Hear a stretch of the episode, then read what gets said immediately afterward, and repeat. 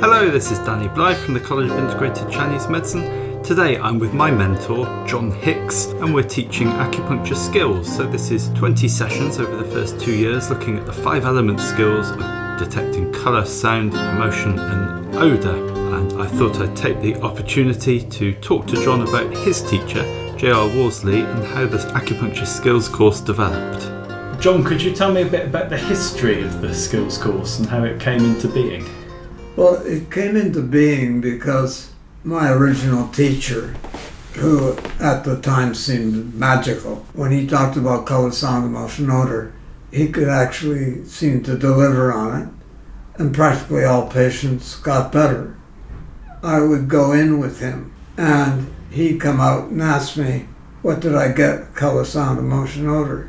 It was hit and miss. Didn't think I was that good. So what I decided to do was just watch him. I don't think he knew what he did. I was always modeling him, and that's when I think I learned the most.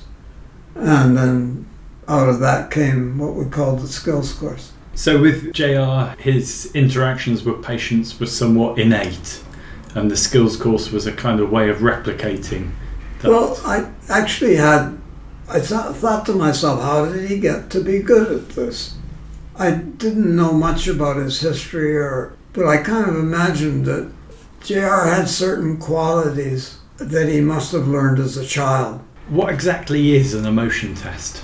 It's an interaction which by my expression of emotion myself and my words, I get you to show me whether your emotional response to what we're talking about is impaired in any way or is just completely normal and natural.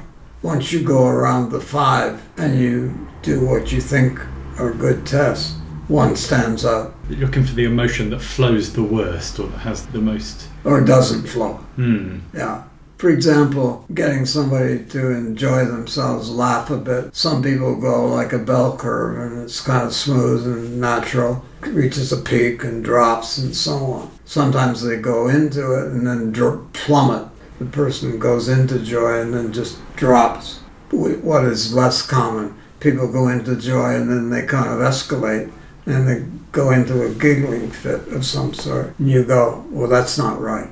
So once you've observed a thousand people expressing joy, you start to get a sense of when that joy feels smooth and easy, when it feels sort of jolted or irregular, when it feels excessive, when it yeah. feels like it suddenly drops away and goes into lack of joy. Yeah, it's getting a perspective on what emotion is, how it flows, and so on.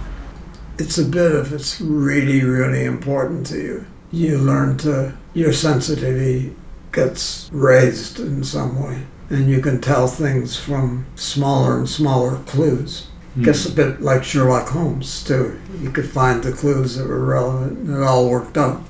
The information is all there for you. You just need to yeah. to piece it together. But we didn't, don't know what to look for. We miss it.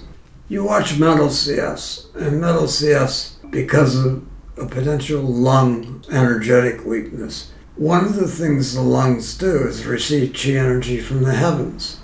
First thing is it seems like well that's breathing, but it's more than breathing, and that is taking in positive what, what I've labeled as positive inner qualities. So taking that in, and the, the emotion test for the lungs is giving someone a positive inner quality. The opposite end of grief being respect and being impressed by something. Part of the function of the lung in receiving the heavenly chi is not just taking in oxygen, it's also feeling one's worth and, and feeling yeah. good about yourself. And that's what you're testing when, when you give somebody a positive inner quality, that's what you're giving them. How well do they take in that? Yeah. And I remember the first time I had that awareness I was in a group of people and I got a lot of credit for something. There was several people saying really nice things to me, and I was going to say, uh, "Wow, just par for the course, forget it." And I thought maybe I should try taking it in. And it was a revelation to me. In fact, I could go back into that experience right now and feel tears coming up. So that's weird. Uh, I, I was about 39 or 40 at that moment. And I remember after that, I spent lots of time crying, just releasing built up tears. And I, I can feel it now. Mm. And I'd be in a restaurant having dinner and think certain things, uh, hear something, and I could just cry for a while. Part of our nourishment, as well as good food, is to be told we've done well and for somebody to do that. Well, why is it that what we call metal CFs don't feel worthwhile? And I think it's because they can't breathe. They can't take Chi energy in from the heaven. How long have you been developing the skills? How long has this been in creation? 40, 43 years, I guess.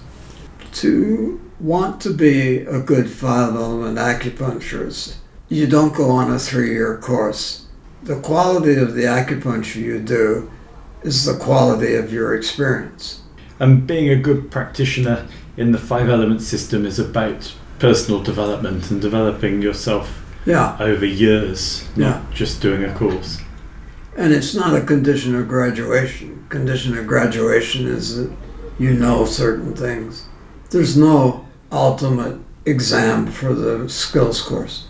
Could you tell me what the structure of the emotions are and how they're used? It's a checklist in your head that certain things are there. For example, with sympathy, there has to be some sort of, I call it a wound. It also has to be true to give somebody sympathy is that they feel they can't do anything about it. You know, it's like, poor me, what can I do? They're the criteria for the test making sense. The anger requires an abuse of some sort, what in normal society somebody would not do. So if somebody leaves their car parked across your driveway, that's not socially acceptable. So, when you're emotion testing, after your delivery, after you've delivered the emotion, you have to use a lot of observational skills, both in terms of person's voice and their expression and their posture. You need to learn those separately and then be able to do them together. It's like juggling. If a skill requires A, B, C, and D, you have to learn to do those separately, then you can do them together. Because you can let some of them be unconscious. And that's a tricky thing.